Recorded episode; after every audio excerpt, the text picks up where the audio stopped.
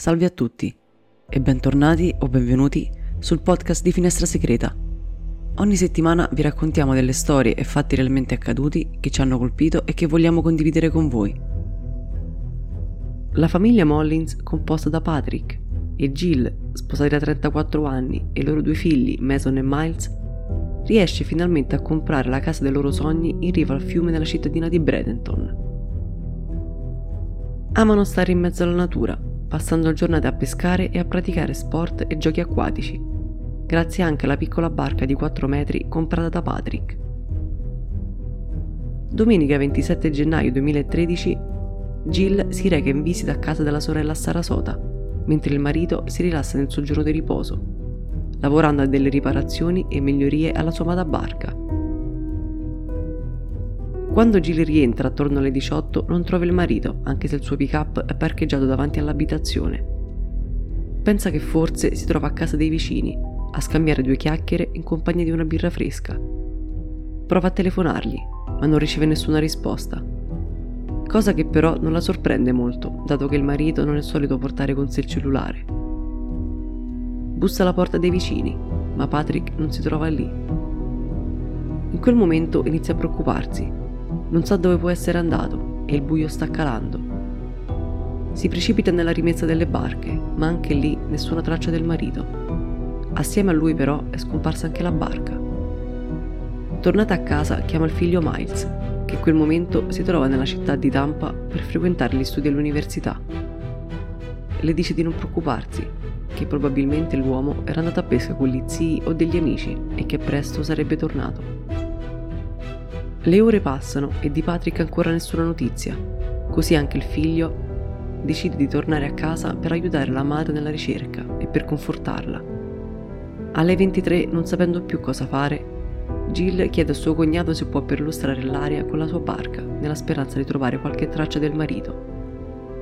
La perlustrazione si concentra maggiormente sul fiume Braden, perché sanno che la barca di Patrick non può navigare in acque troppo profonde. Sulle rotte principali non trovano nulla e la ricerca si fa sempre più meticolosa ispezionando tutti gli anfratti, insenature e ruscelli. Dopo un'ora circa, Jill decide di chiamare l'ufficio dello sceriffo della contea per denunciare la scomparsa del marito. Le fanno molte domande sul loro matrimonio e sui conti bancari, per capire se l'uomo poteva essersi allontanato spontaneamente per un problema specifico. Iniziano così le indagini e i primi che vengono ascoltati sono i vicini della famiglia Mollins. Dichiarano di aver visto l'uomo uscire solo in barca verso le 15 e così anche loro, con l'aiuto della guardia costiera, iniziano a fare ricerche lungo il fiume Braden, fino ad arrivare al fiume Manatee, non sapendo però se focalizzarsi sul ritrovamento dell'imbarcazione o di un corpo in acqua. Anche gli elicotteri vengono coinvolti e sorvolano tutto il quartiere e la zona adiacente. Il giorno dopo Jill riceve una chiamata dall'ufficio dello sceriffo che gli comunica di aver ritrovato la barca di Patrick. Si trova a nord-ovest di Egmont Key, un canale di navigazione utilizzato dalle grandi navi container per consegnare merci. È quindi molto lontana da casa, in una zona dove Patrick non era mai stato, e tutti non capiscono come abbia fatto ad arrivarci e soprattutto cosa sia successo all'uomo. All'interno vengono rinvenuti i suoi effetti personali, occhiali da sole, un cappello di paglia e il giubbotto salvagente, ma Patrick è ancora disperso. Un'altra cosa importante manca all'appello, l'ancora. Nonostante il motore sia spento, la spia dello starter è ancora accesa. E questo significa che l'uomo aveva consumato tutta la benzina nel serbatoio. Non sembra la scena di un delitto, non c'è alcun segno di colluttazione e si pensa che l'uomo possa aver avuto un malore.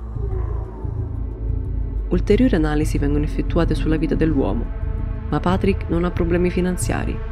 Al lavoro tutti i colleghi ne parlano molto bene, così come amici, vicini e parenti. L'uomo lavorava nella biblioteca del liceo locale ed aveva un carattere molto socievole, premuroso e attento. Conduceva una vita felice, era sempre pieno di energie e non gli mancava molto la pensione. Non c'erano elementi né per ipotizzare una fuga volontaria né per un crimine a suo danno. Mentre le ricerche da parte dell'autorità continuano, la barca viene restituita alla famiglia, che ispezionandola da vicino scorge dei segni di vernice rossa sul lato. Sono sicuri che questi segni non fossero presenti prima della sua scomparsa e che anche se possono sembrare un dettaglio importante, non sanno a cosa o a che ricollegarli. Le ricerche si concentrano sul luogo del ritrovamento della barca, cercando di individuarne il percorso svolto. Vengono anche studiate le informazioni meteorologiche di quel giorno e scoprono che c'era stata alta marea con un forte vento che spingeva verso est, motivo per cui la barca si era allontanata così tanto, precisamente di 14 km dal punto di partenza di Casa Mollins. Il 5 febbraio, nove giorni dopo la scomparsa di Patrick, un uomo di nome Jeffrey Page guida per pesca d'altura è di ritorno da una battura di pesca mentre si trova nei pressi di Emerson Point e nota qualcosa galleggiare nell'acqua. Si avvicina con la sua imbarcazione e la scoperta è scioccante. Si tratta del corpo di un uomo ormai senza vita e immediatamente lo ricollega a Patrick Mollins, avendo sentito la notizia al telegiornale. Il corpo è intatto, non c'è nessuna ferita evidente Sembra che non sia stato toccato da nessuno. I vestiti sono in ordine. Al polso ancora il suo orologio e nella tasca posteriore dei suoi jeans è ben collocato il portafoglio. Le uniche cose anomale sono una scarpa mancante e il corpo avvolto in una cima molto stretta, con dei nodi fatti da persone probabilmente inesperte. L'estremità della cima è ben attorcigliata all'ancora della sua barca, che ora giace sul fondo del fiume, ad una profondità di circa due metri. Nonostante Jeffrey non prova né a toccarlo né a muoverlo, il fondale sabbioso e l'acqua pulita e limpida gli mostrano il viso di quel corpo galleggiante. Il volto è completamente stravolto, senza più i minimi segni che lo contraddistinguevano. Le autorità raggiungono il luogo della segnalazione dopo 40 minuti e avvertono la famiglia del ritrovamento di un corpo che può appartenere a Patrick. Viene svolta l'autopsia e il medico legale della contea di Manatee inizia ad analizzare quel corpo in avanzato stato di decomposizione data la lunga permanenza in acqua. Rileva un grave trauma cranico e sei lesioni di arma da fuoco sul cranio, con un foro particolarmente grande sul lato destro. Constata che era stato colpito, molto probabilmente, da un fucile a pallettoni, ma avendo avuto le mani non legate, non è stato possibile confermare che la lesione sia stata inflitta o autoinflitta e viene quindi etichettata come morte indeterminata. La famiglia è sconvolta, non può credere all'ipotesi che Patrick si sia tolto la vita. Non aveva nessuna ragione per commettere un gesto così estremo. Per le autorità però il caso è chiuso e viene archiviato come suicidio. Ricostruendo l'accaduto, l'uomo si era avvolto attorno al corpo la corda legandola all'ancora. Si era poi seduto sul bordo della barca facendo un fuoco contro di sé per poi cadere in acqua. Per molti però quella conclusione non è convincente.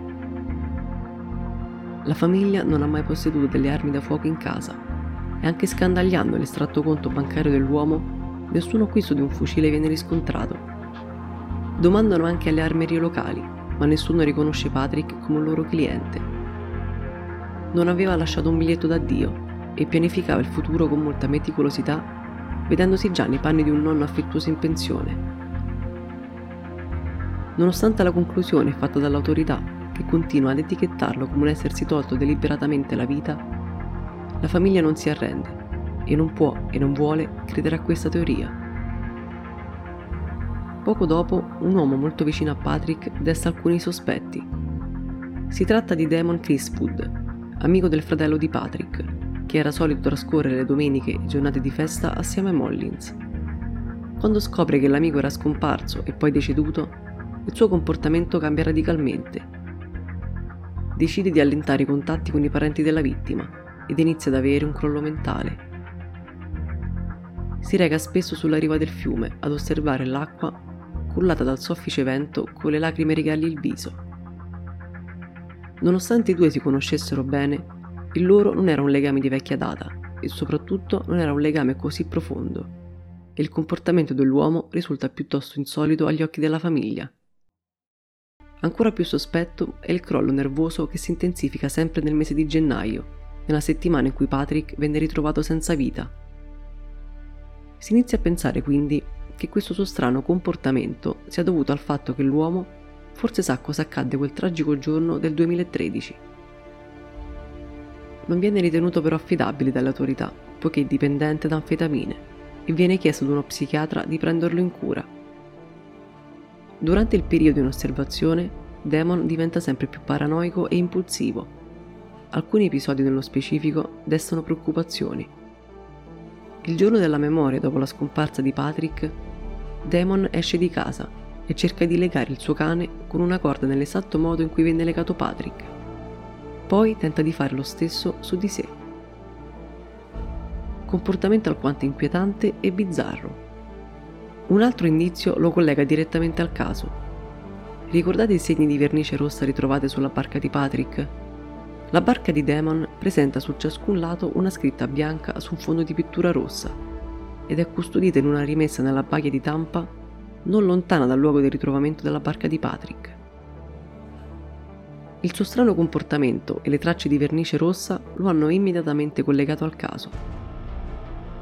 Le autorità gli chiedono quindi di fornirgli un campione della vernice della sua barca, ma l'uomo si rifiuta si dichiara completamente estraneo al fatto e non avendo ancora una volta delle prove o testimoni, i detective sono obbligati a rilasciarlo. Damon muore il 5 aprile del 2017, quattro anni dopo la scomparsa di Patrick, a causa di un'overdose di metanfetamina all'età di 48 anni, portandosi forse con sé delle verità sul caso. La figlia di Damon acconsente nel far prelevare dei campioni di vernice dalla barca del padre dopo la sua morte. La famiglia Mollins spera così di poter trovare finalmente la soluzione a questo enigma, ma le autorità gli comunicano che se anche le schegge possono risultare compatibili, il dettaglio è rilevante. Quel tipo di vernice è molto comune ed è possibile trovarlo in molte altre barche poiché è utilizzato come abbellimento. La perizia viene quindi archiviata e la famiglia si trova nuovamente a non avere niente per le mani. Trascorrono altri anni e avendo ricevuto sempre dei rifiuti da parte delle autorità sulla riapertura delle indagini, nel 2021 la famiglia Mollins decide di consultare Lori Baker, un esperto forense, per esaminare il caso di Patrick. La prima cosa che salta subito all'occhio è il fatto che il fucile non fu mai ritrovato a bordo della barca. Decide così di ricreare la scena con l'aiuto di uno stuntman che si è legato nello stesso modo in cui è stato ritrovato il corpo dell'uomo. Si mette poi sul bordo della barca, getta l'ancora e solo a quel punto impugna il fucile. Quell'angolazione è stata impossibile da ottenere, dato che il foro principale è stato rinvenuto sul lato destro del cranio. Inoltre, guardando da vicino e in modo accurato lo scheletro, non ci sono tracce di bruciatura, tipiche di un colpo esploso a bruciapelo la posizione è sicuramente naturale, ma la cosa che più conferma che non possa essersi trattato di un colpo autoinflitto è che non ci sono tracce di sangue sulla barca o sugli indumenti di Patrick, neanche una piccola goccia. Si ipotizza quindi che l'uomo non sia morto a bordo della sua barca, ma quella è stata utilizzata solamente per trasportarlo e gettarlo in acqua. Ipotesi avvalorata anche dal fatto che il corpo fu rinvenuto completamente intatto Nessun predatore si era avvicinato o lo aveva attaccato. Fatto alquanto strano se consideriamo che quella zona presenta alligatori e squali che possono sentire l'odore del sangue anche a 800 metri di distanza. Tante sono le domande che sorgono spontanee alla famiglia e a Lori, domande a cui nessuno riesce a dare risposte. Viene quindi tirata in ballo un'altra possibile teoria. Mentre l'uomo era fuori in barca, può essersi avvicinato a qualcuno sulla riva o sull'acqua per prestargli soccorso. Soccorso che si è rivelato poi essere una trappola. Ma a che scopo? Oppure si trovava semplicemente nel posto sbagliato al momento sbagliato.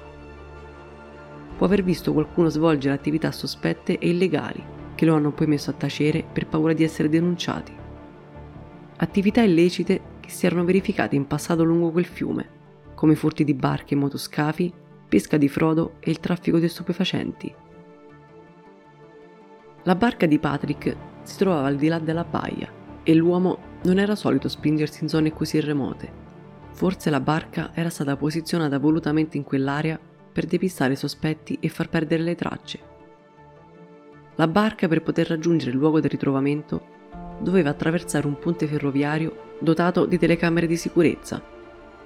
Le autorità ne richiedono subito i nastri, che però si rivelano corrotti e danneggiati in modo irreparabile. Purtroppo gli inquirenti non hanno nessuna prova concreta su cui basarsi e non possono proseguire oltre nelle indagini. Il caso viene nuovamente e ufficialmente archiviato come suicidio.